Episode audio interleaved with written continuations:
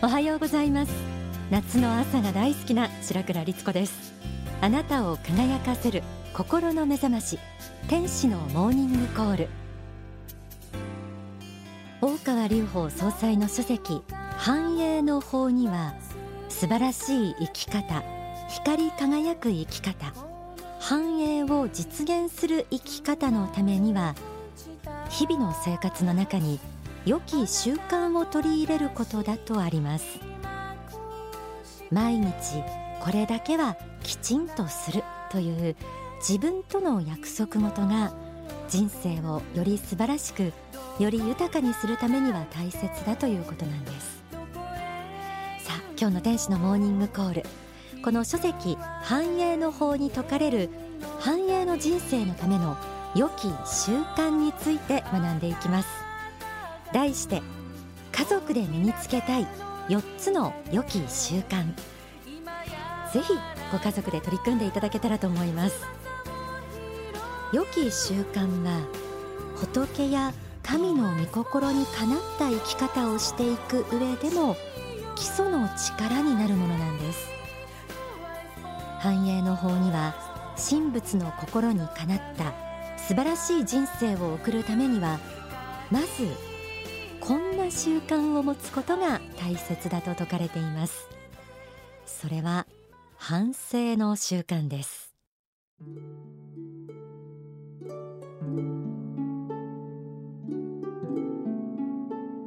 人間は自由性を与えられているため間違いを犯すことがしばしばあります。思い違いをしたり間違った行動をしたりします。しかし間違ったことをしても自らをよく振り返って反省すると仏の光が入ってきてその間違った部分が許されます。反省によって間違いが正されその部分の罪が消えるという法則があるのです。その意味で反省は消しゴムのようなものだと言えます。間違って書いた漢字や計算式を消しゴムで消すのと同じような効果が反省の力として与えられていてやり直しが効くようになっているのです。良き習慣の一つとして反省は非常に大切なものです。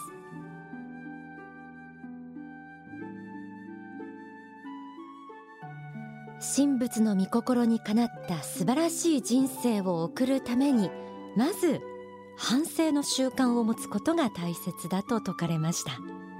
えー、この反省については先月番組でも取り上げたばかりです。皆さんからの感想や反響もたくさんいただいていました、えー、例えば愛媛県の笹本さん。やはり人は生まれてから死ぬまで反省の繰り返しのように思える今日この頃です。大阪府の宮村和樹さん和則さんかな？反省たることを知るとても勉強になりました。といただいていました。そうです。反省には心をきれいにする仏の神秘の力が込められているということなんです。一日の終わりに自分が思ったことや行ったことを振り返ってみていけなかったなここが悪かったなと思うことは考え方を修正していく。これは大人はもちろん子供にとっても大切な習慣の一つです。間違ったことをしたらごめんなさいと素直に言える。これも一つの習慣だということなんですね。反省の習慣まずはぜひ取り入れてみてください。書籍には光り輝く生き方のための良き習慣として読書についても挙げられています。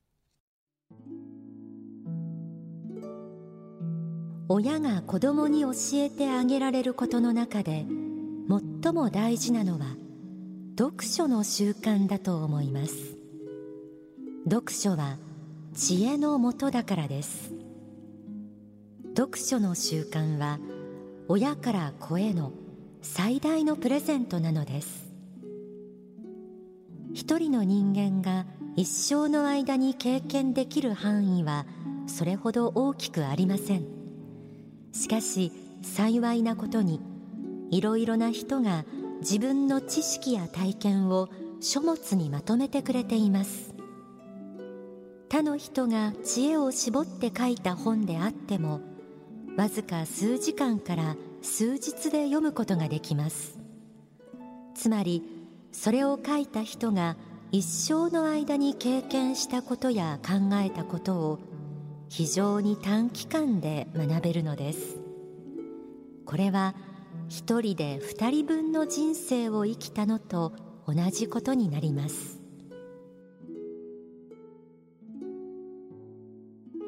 皆さんは普段本を読むでしょうか。テレビやインターネットの情報ばかりに接していて本を読む機会が少なくなったという方も多いと思います。ただやはり読書には読書にしかない良さがあります。本を手にするにはお金を払わないといけませんから作る方もそれだけ内容の濃いものを作ろうと一生懸命です。何人もの手がかかって作られる良書は正確で内容に普遍性があります。情報量の多い時代だからこそいい情報を仕入れておきたいものですよね。そのためにはこの読書の習慣良い本を読む習慣がとても大切です。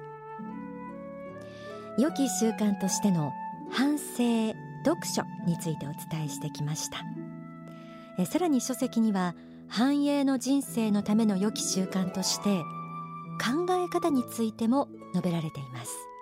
それは勤勉さということです。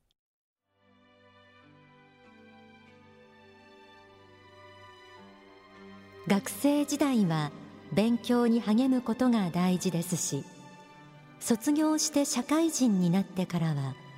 額に汗して真面目に働くことが大事です。一日の8時間をだらだら働くのと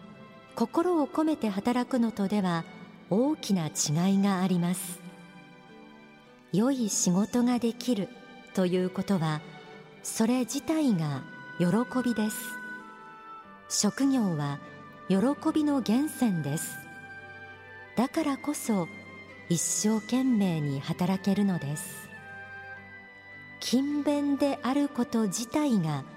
喜びを伴うのです。働くことは苦しくて嫌だ。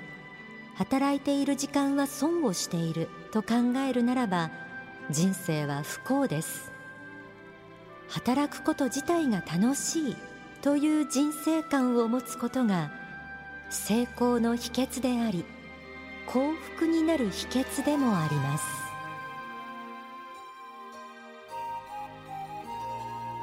働くこと自体が楽しい。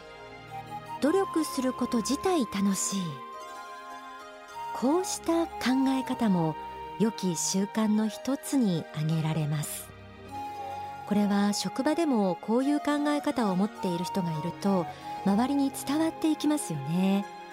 仕事自体が楽しい。仕事が大好きだという人は周りから見ていてとっても魅力的ですし何よりその本人が一番充実した気持ちを持っているように見えます。またうちの中でも勉強すること自体が楽しいとか人に親切にすること自体が嬉しいとか特に親がこういう考え方を持っていると子供にも伝わっていきます。勤勉さの価値を家族でもう一度確認することも大切なようです。繁栄の法には良き習慣の一つとして適度な運動ということも挙げられています。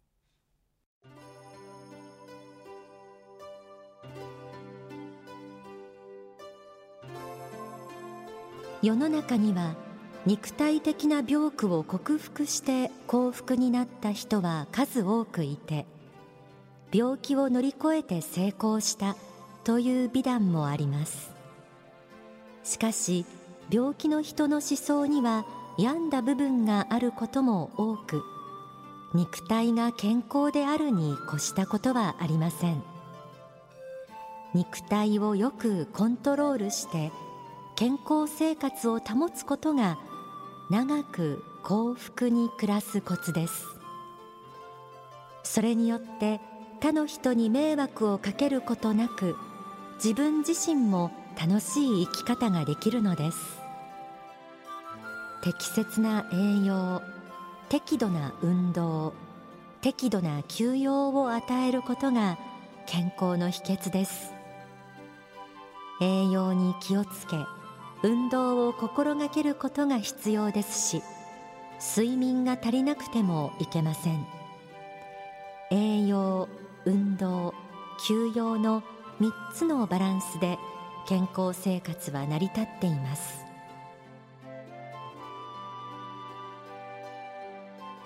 栄養運動休養。この3つのバランスを心がけることも良き習慣の一つということです。仏教には色心不二という教えがあります。色心不二とは肉体と心は全く別々のものではなくて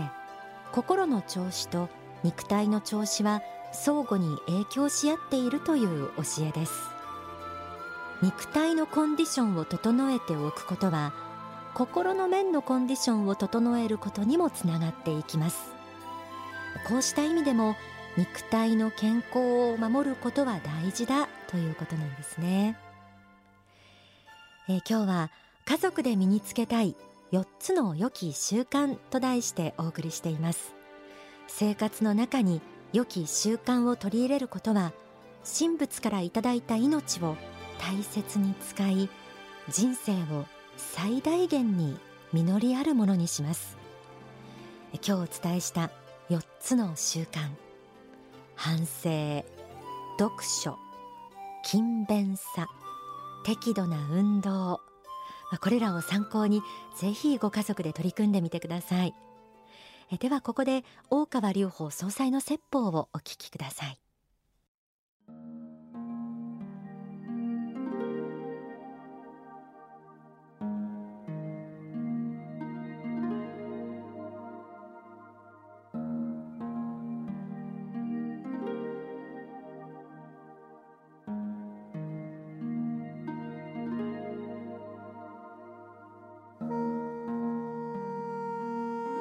幸福の科学で説くところの幸福とはどういうものであるかと、ま、いうことでありますけれども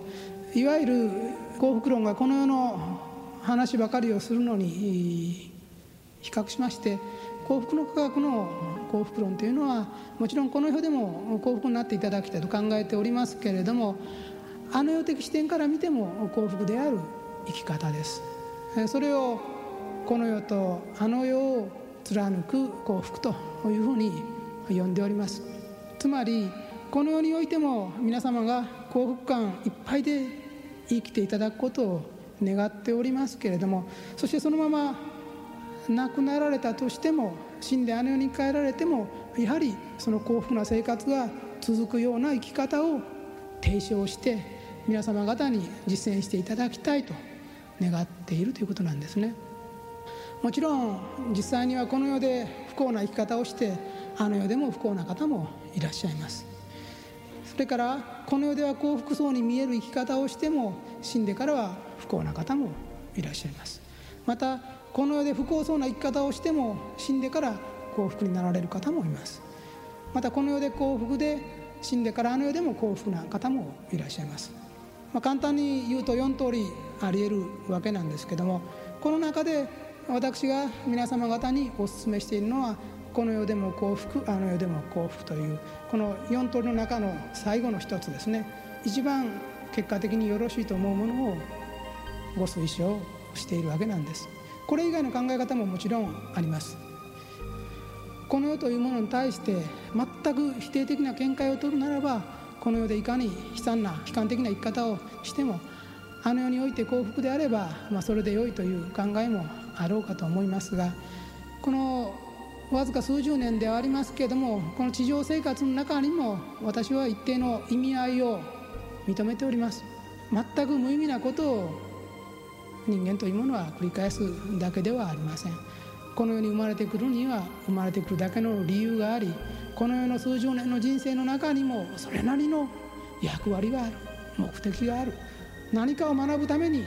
人はこの世に生まれてくるのである。そして学んだものを持って実在の世界本来の世界に変える存在なのである、まあ、これが根本的な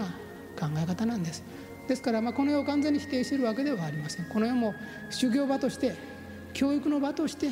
魂を磨く場として非常に大切な場であるということは認めているわけです。ですからこの世の中において魂が数多くの糧を得てそして喜びを感じることは非常に幸福な生き方です。そしてその生き方がすなわちあの世での幸福につながるでありましょうということを申し上げているわけなんであります、まあ、皆様数十年というと長い人生のように感じますけれども日数に直してみますと平均して2万数千日なんですね。えー、10万日も20万日も生きるかと思うかもしれませんけども2万日余りなんですね。2万数千日。ですから毎日毎日砂時計の砂のように落ちてるんですね。1日ずつ。で2万から3万日経った時には皆さんこの世を去っておられるんです、まあ、短いといえば非常に短い、えー、人生であります。この間ですねこの2万数千日の間に一体どれだけのことをこの世において経験するか掴み得るかこれが非常に大事なことなんですね。その貴重な経験を得るために人生を送っているわけです。その貴重な経験を得るために赤ん坊に生まれ学校に学び大人になり結婚をしたり職業に就いたりそれから家庭を営みまた病になったり年を取ったりしながらこの世を去っていくんですね。わずか2万数千日。この間をどれだけ理想的なものにしていくか。そしてあの世に帰った時に魂の向上になっているような生き方をするか。それが非常に大事な生き方なんですね。